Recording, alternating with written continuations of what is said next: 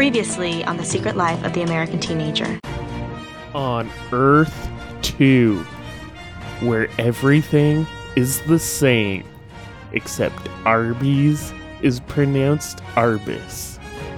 Yeah, does that remind you of anyone? Because it reminds me of my freaking ex wife!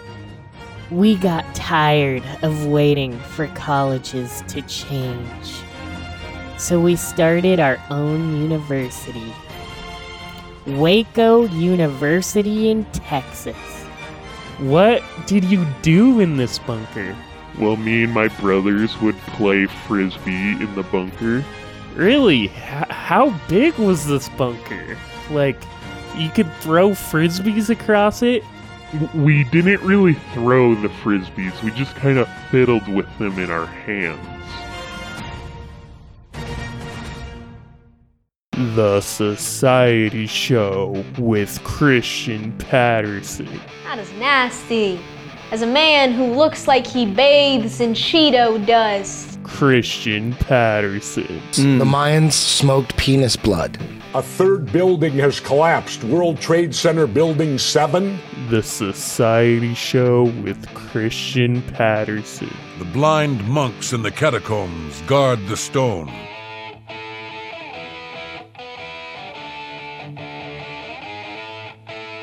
It is Thursday, November 25th, 2021. This is the five time award winning Society Show. We are broadcasting live, steps away from the industrial ravaged Lake Washington Ship Canal in the heartland of America, North Seattle, USA. On the program today, India's farming law repealed. Migrants cross the Darien Gap. Migrants go into the EU through Belarus. SpaceX and NASA plan to crash a satellite into an asteroid next week. And El, El Salvador to build cryptocurrency fueled Bitcoin City. All of that and much, much more. This is the Society Show. I gotta be honest, I'm in kind of a bad mood because right before I started recording, my freaking the freaking speaker on the TV stopped working and I spent like 45 minutes trying to fix it. Um, and it I did not fix it, so I'm in a little bit of a bad mood. But today's gonna be a laid back episode. I'm just chilling in Cedar Rapids. It is the Thanksgiving episode. Happy Thanksgiving. Turkey with gravy and cranberry. Can't believe the Mets traded Darryl Strawberry. And kind of at the end of the episode, I'm going to get more into Thanksgiving. But uh, so it's really going to be a pretty straightforward episode. Going to start with some news, get into Thanksgiving, and go from there. So let's talk about the news. Facts don't care about your feelings. Facts don't care about your feelings. These are facts. I am reading from Reuters. India's Modi backs down on farm reforms in surprise victory for protesters.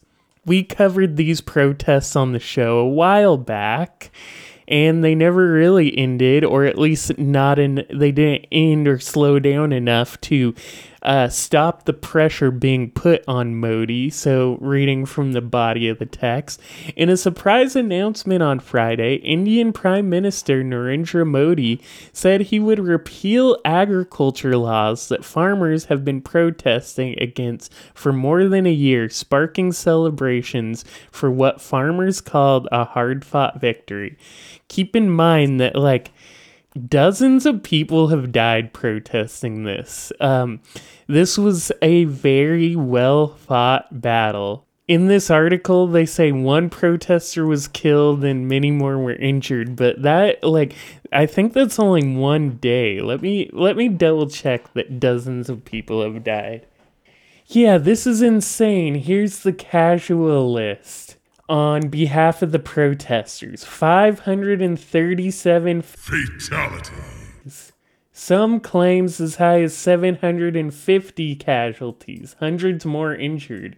As for the uh, pro government side, three BJP, basically the fascist party, um, members were killed, and the 300 plus policemen were injured. Wow, what does that mean? And I mean, they don't even really include the injuries for the protesters' side, they just said hundreds. Um, I'm not going to get too much into this law because I've talked about the specifics before, and the actual specifics don't matter that much. Basically, all you need to know about them is there was some elements of Keynesian economics still left in the Indian agriculture system. By Keynesian, I mean, you know, back in the day, the government was a lot more willing to interfere with the economy to make sure it functions well in ways that would be unheard of under neoliberalism. So a lot of these laws were kind of repealing a sort of more controlled national food economy with a more integrated into the global neoliberal system uh, way of farming. And what this would essentially create is it would make it so the farmers in India were part of the global economy, and the consequences of that is they would basically become more like employees. There would be bigger and bigger business in Indian farming and it would also um, remove any sort of like price control on, on food commodities. It would make it more um, at the whims of the market, stuff like that. Like Keynesian, those are kind of Keynesian laws being replaced by neoliberal laws. Um, you know, I think of it as like, as an example, like Richard Nixon, we think of him as super right wing, but before he left like a little before he left office, he did place a price and a price freeze and a wage freeze on the economy. Because people have got to know whether or not their president is a crook.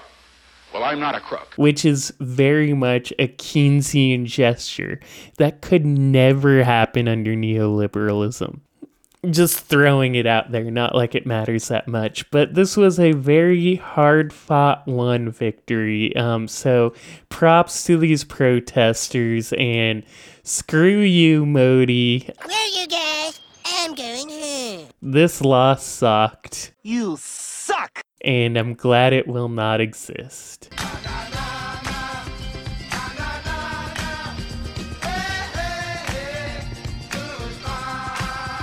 Now, the next story I am reading from NPR. This headline A once remote patch of rainforest is now packed with migrants trying to reach the U.S. They'll get into the jungle, the rainforest they're talking about in a second. So, it is pretty interesting. Um, so, from the body, for centuries, jungle covered mountains, swamps, and poisonous snakes scared people away from the Darien Gap, the dense rainforest separating North and South America.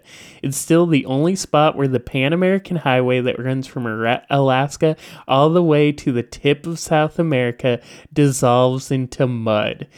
Now, first of all, I want to say I've never heard of this Pan American Highway. Let me look at its route.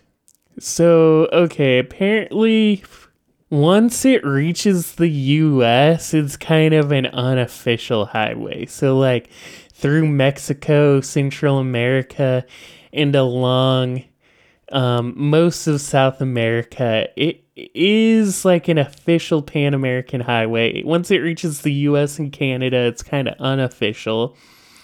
Um, but it does go. They're right. It and then in Argentina, it's kind of unofficial, but it does go all the way to the furthest reaches of South America.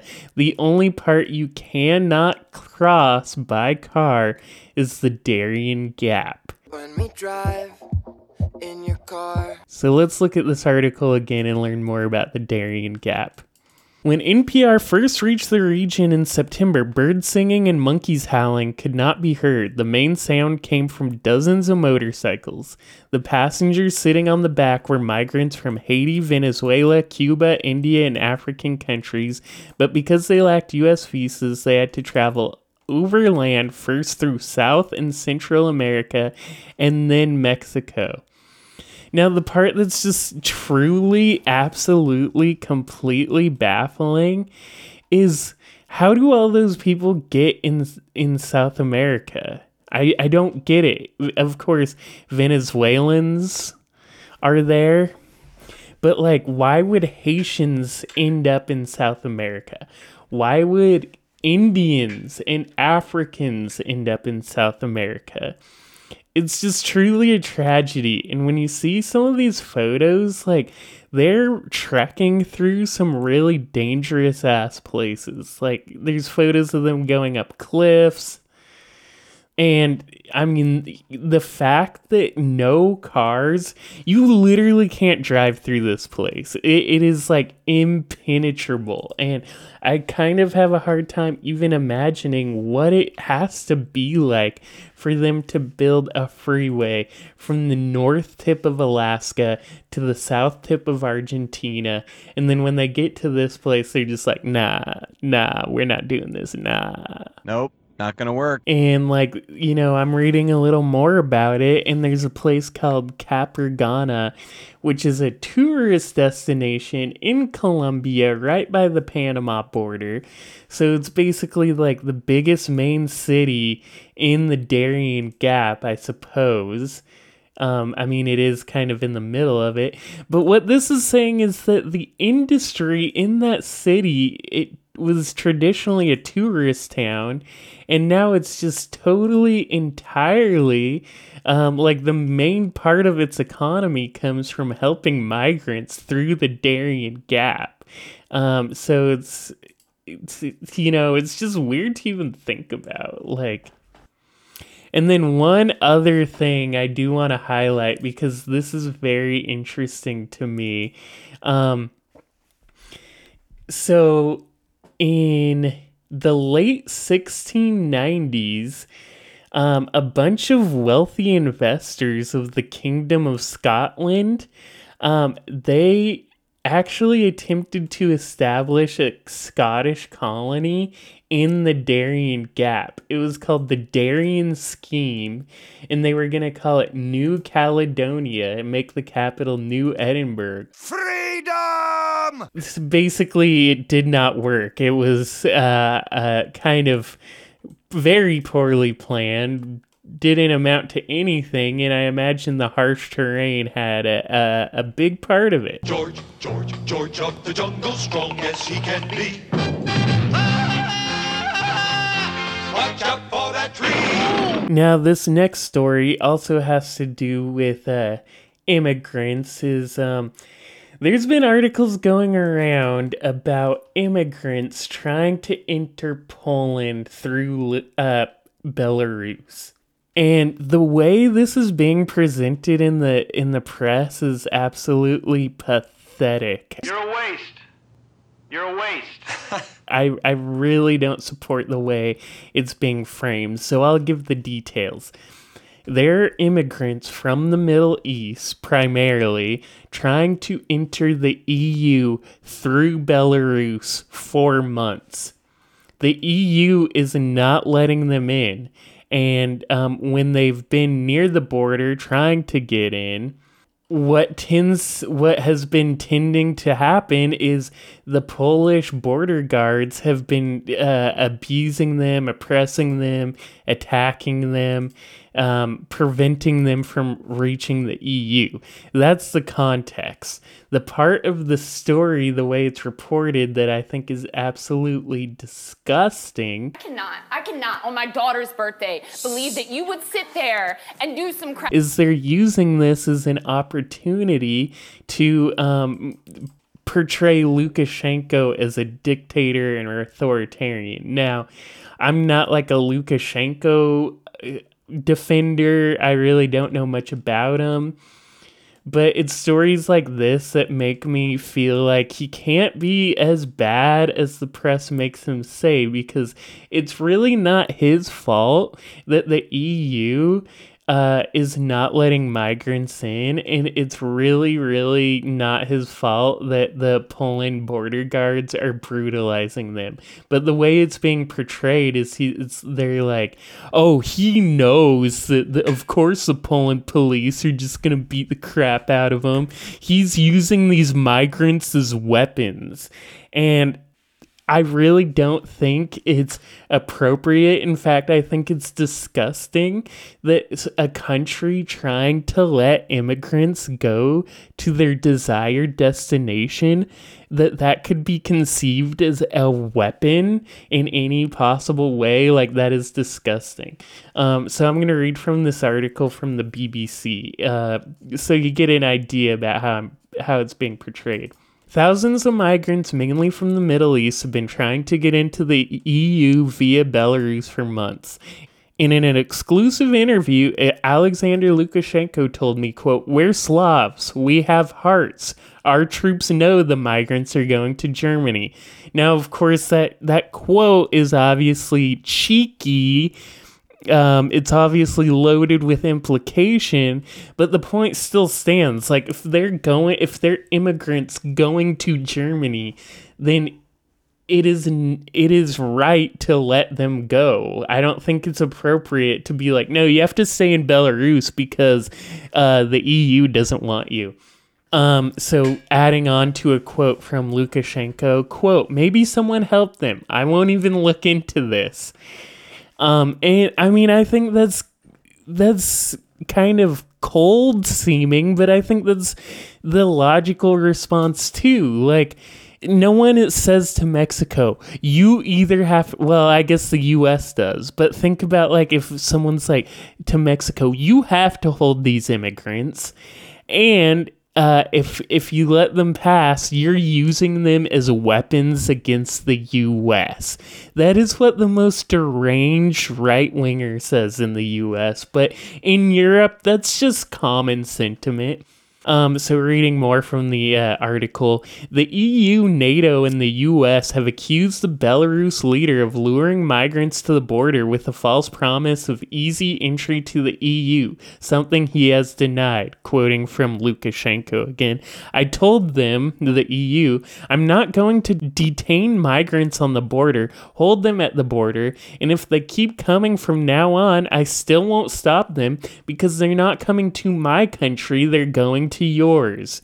But I didn't invite them here, and to be honest, I don't want them to go through Belarus. That is like totally, absolutely reasonable position to have about migrants.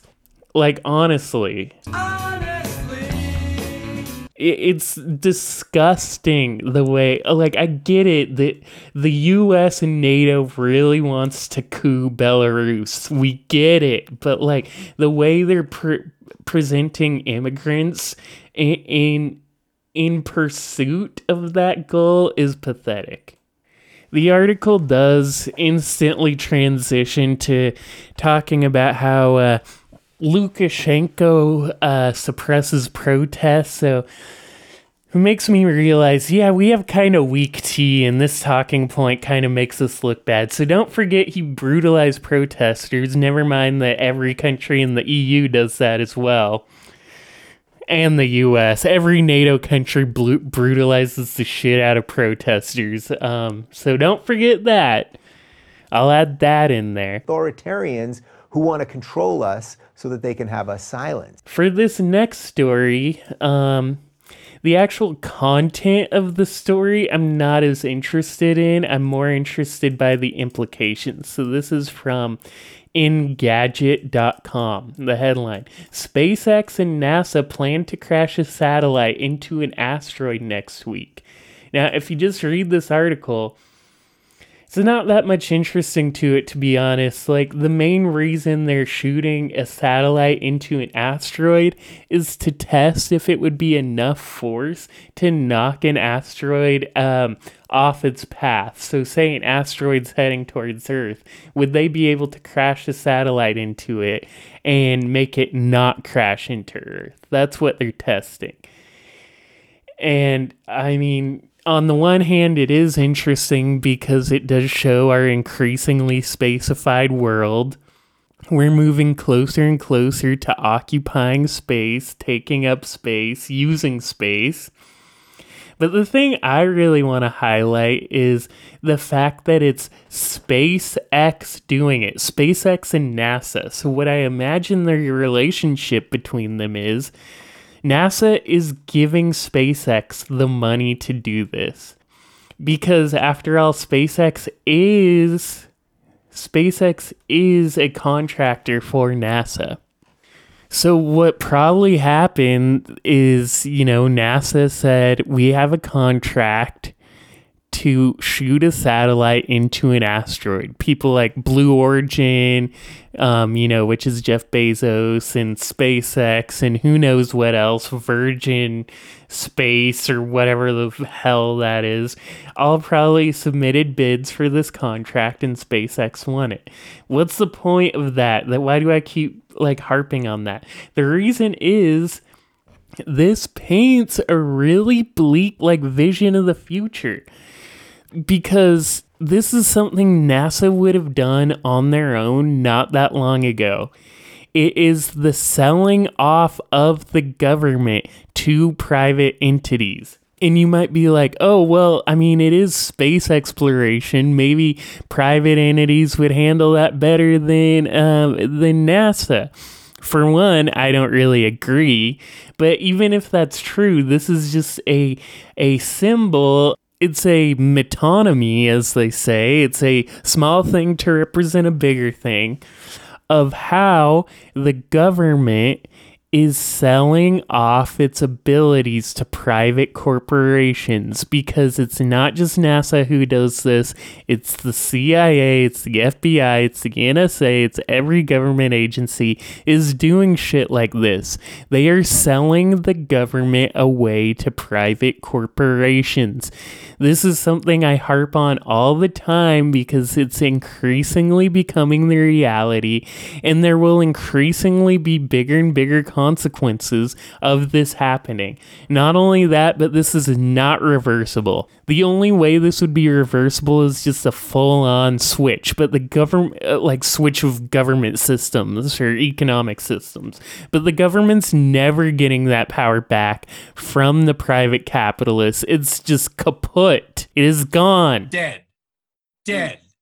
Dead. The government has yielded their power to the capitalists, and they don't have enough power to get it back. Wernher von Braun, the guy who directed all six moon missions, was a Nazi. Speaking of uh, kind of bleak techno futures, this story headline El Salvador to build cryptocurrency fueled Bitcoin city. Stocks, gold, real estate, and ETFs. Everyone's talking about that. But what about the forgotten child? Cryptocurrency. If you aren't familiar, El Salvador is now a country, I believe it's the only country, where Bitcoin is simply a legal tender. Their president is a kind of, I describe him as seeming like a frat bro. Hey! But like, I don't think they have fraternities in, in El Salvador. He just seems like a real right wing dope. He seems exactly like the type of right wing dope who exists in the US. Like, it kind of shows how small the world is. He posts really shitty ass memes um, and stuff like that. He's been protested against.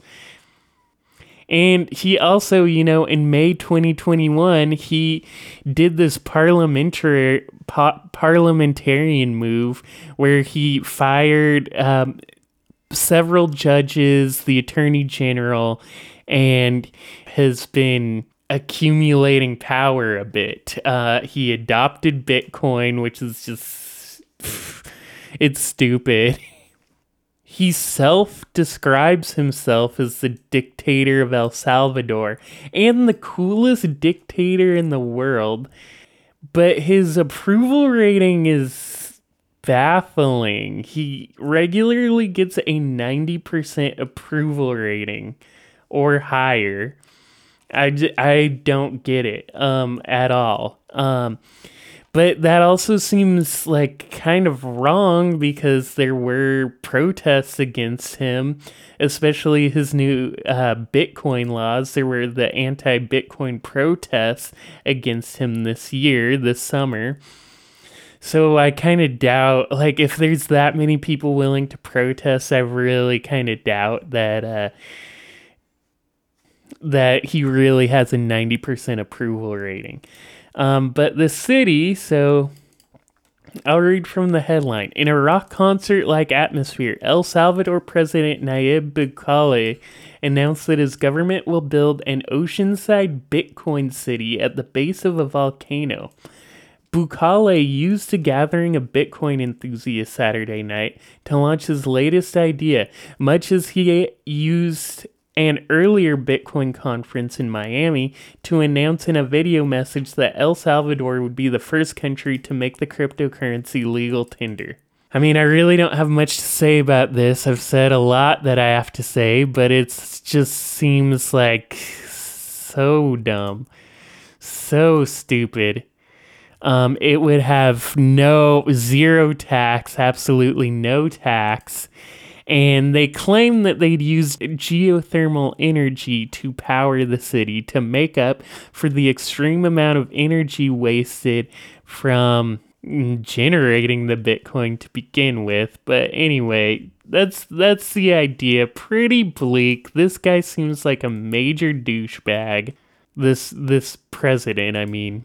That party last night was awfully crazy. I wish we taped it I danced my ass off and had this one girl completely naked. And finally, I am going to get into um, a segment on Thanksgiving shortly, but I do, as much as it pains me to, I do want to get into Kyle Rittenhouse. The reason I say it pains me is I just don't want to talk about it. It's shitty. Kyle Shittinghouse. Um, what I do have to say about it, though, I'm not concerned with, like, oh, whether he technically, legally did self defense. If you listen to the show, you know we're not really concerned about the law. They almost seem to make up laws just for charging fines. We're not even concerned with moral or ethical systems determined by bourgeois society. We're more interested in looking at the historical the material, the the context. We're we're looking to understand things, not make value judgments about them, right? Well, when it comes to Kyle Rittenhouse, like this establishes such a bleak standard moving forward, and I can only see this being a really dark trajectory. Um, so let me explain. Kyle Rittenhouse went to a protest and killed two people. He also shot a third one uh, in the arm, basically blew off his arm. The reason it's bad that he didn't get sentenced for anything, he was declared not guilty, is because he supposedly was uh, performing self defense. The issue with this is right wingers will be able to go to any protest environment. All they have to see is like one person flipping a car or moving a garbage can into the street or lighting something on fire, and they could escalate as much as they want. And all they all they need to know is that like someone was rioting, ooh, and all of a sudden it now becomes self defense. A lot of the Kyle Shittinghouse copycats will likely get charged because, I mean, I think that th- the way those dopes will see it is like the court system's giving me free reign to kill some commies. but that won't actually be how it actually happens. They'll probably show up to protests, just become an active shooter, start unloading into people, and be like, I'm innocent, yeah, self defense. You know, all they have to do is like put on a little show for the cops and and they'll be good. But I don't think many of those copycats will be found innocent in the court of law. They'll just end up killing a bunch of people. We're reaching a point, you know, if we're going off of the like let's let's use the German Civil War, the German attempted revolution as a standard. We're reaching the point where it's the protests in the street are turning into like battlefields as they do during civil wars. Protests, it's not like all of a sudden, oh, there's like guerrilla warfare in the street. It elevates to that over time. It so I think this is a really scary precedent, and I also think that the structure of the United States, I'm not imposing any agency on any one group, I'm not imposing agency on the judge, but the structure, the ideological and repressive structures of the US state. I feel like this is them basically saying, all right, we have a huge problem with mass shootings. Huge problem. What are we going to do about it? Well, we can't take their guns. We've already decided we're not taking anyone's guns.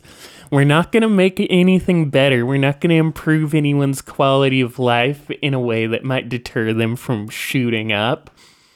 What could we do instead? And, th- and then they think about it and they're like, you know, we did have like the biggest protest movement in American history here last year. And we didn't really change anything afterwards. Society's exactly the same. So, you know, we're bound to have even bigger protests moving forward. What if we took all these mass shooters and just uh, made them aim their guns at these protesters we don't want? That seems like a good solution to several of our problems. Like I really think this this decision is the ideological state apparatus being like you, you know how SpaceX is contracted to NASA? What if we started contracting out police work to right-wing nuts who just show up to protest with guns? That sounds pretty good. Why not? They'll even do it for free. They want to feel like Rambo and we want these people dead, so let's just mix those things together. That is exactly the consequence. Facts don't care about your feelings. Facts don't care about your feelings. These are facts. And it is Thanksgiving, so we're just going to wrap up with a uh, nice Thanksgiving story. And what I really want to focus on is where did Thanksgiving come from? We've all heard the story about Squanto and the pilgrims and them eating sweet potatoes together and everything being good. But um not only is that a terrible narrative, most people know it's a terrible narrative, and I'll get into that a little bit. But what, what I want to focus on is what happened before that. Why did Thanksgiving become an idea to begin with? Because that was not the first Thanksgiving. Um, it was it was not the first attempt at Thanksgiving.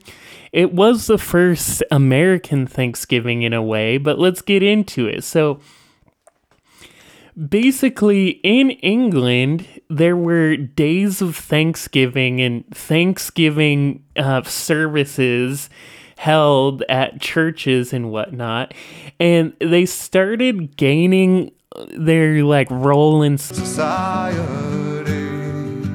Started becoming a thing during the English Reformation, during the reign of Henry VIII.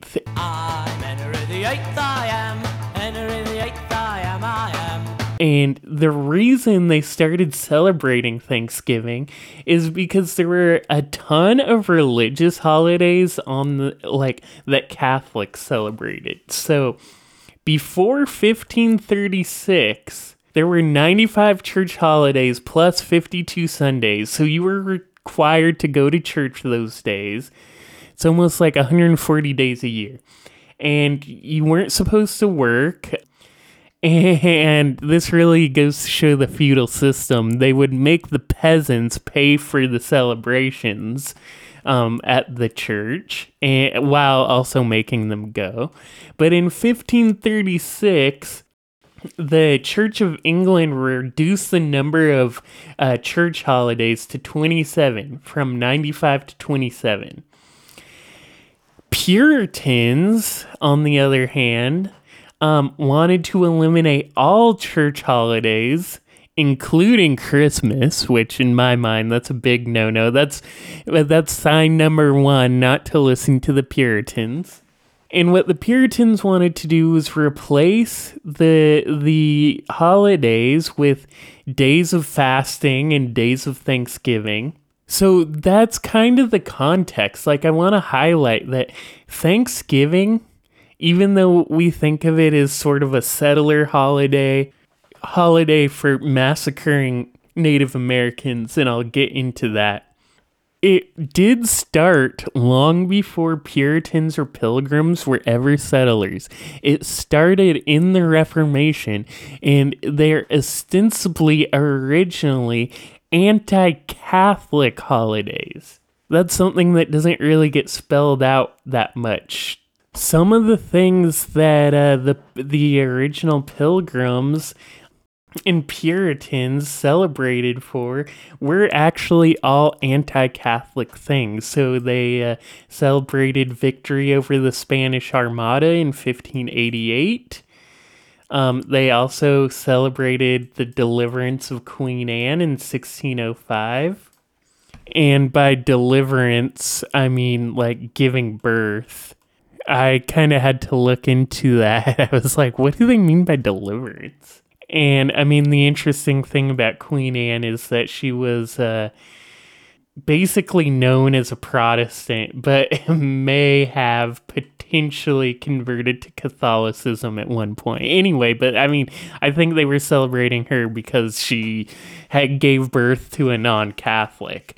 Um, they also gave Thanksgiving Following the failure of the gunpowder plot in 1605, which this developed into Guy Fawkes Day. Remember, remember the 5th of November. There's a lot of really like, at this point in British history, there are a lot of elements that are kind of anti Catholic.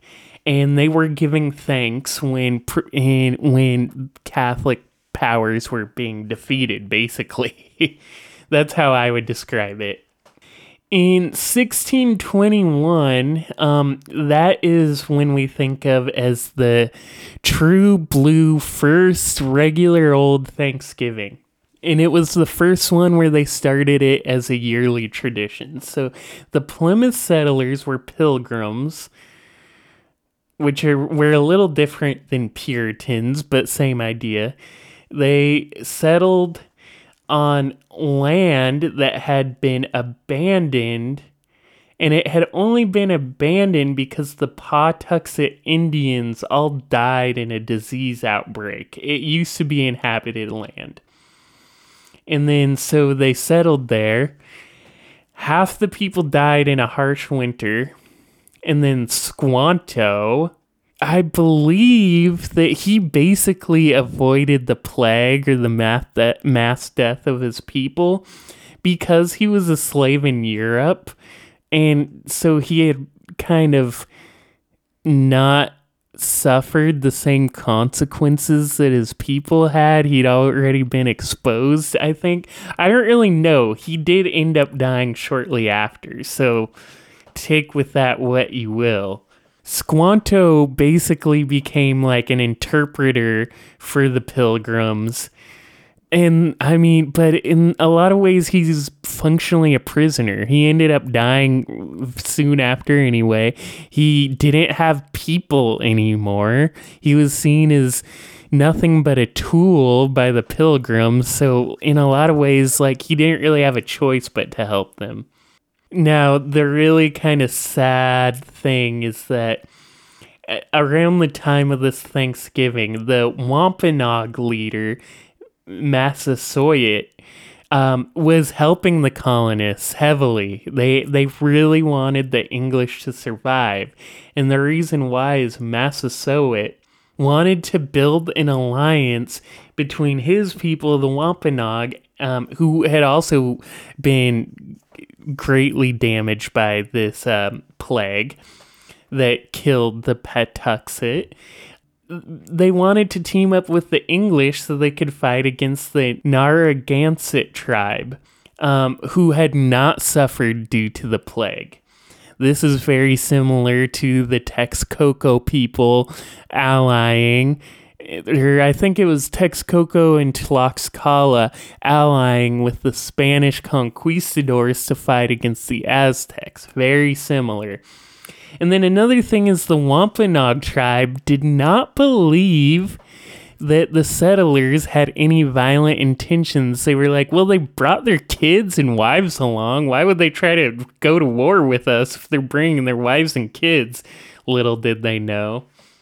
And one, the last thing I want to point out is that, um, you know, for our purposes, the Puritans and the Pilgrims were basically the same, but they were different.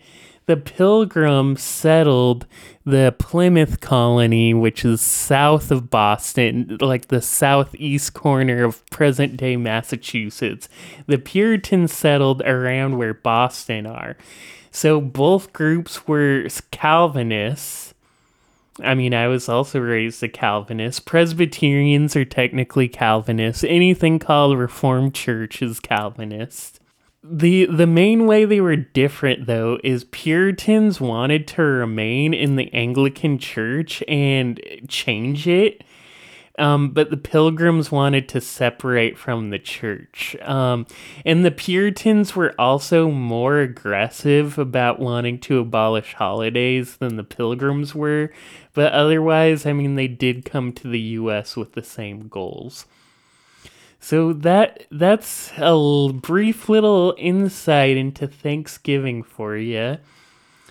Don't have much more to say about it, but um you know, this has been a pretty laid back episode. It's a Thanksgiving episode. It'll be short, but uh having said that, my name is Christian. Thank you for listening to the Society Show. You can follow me on Twitter at Christian is cool. Is is spelled I Z Christian I Z cool. You can follow the show on Twitter at Society underscore show. You can uh, find out how to contact the show um, because we do have a voicemail line, we have an email, we have all kinds of stuff. You can also learn more about the Society stream, which I uh, try to do when I can. I'm not very consistent, but it's up there. Uh, you can find out all that stuff at societyshow.net. And with that, thank you for listening to the Society Show.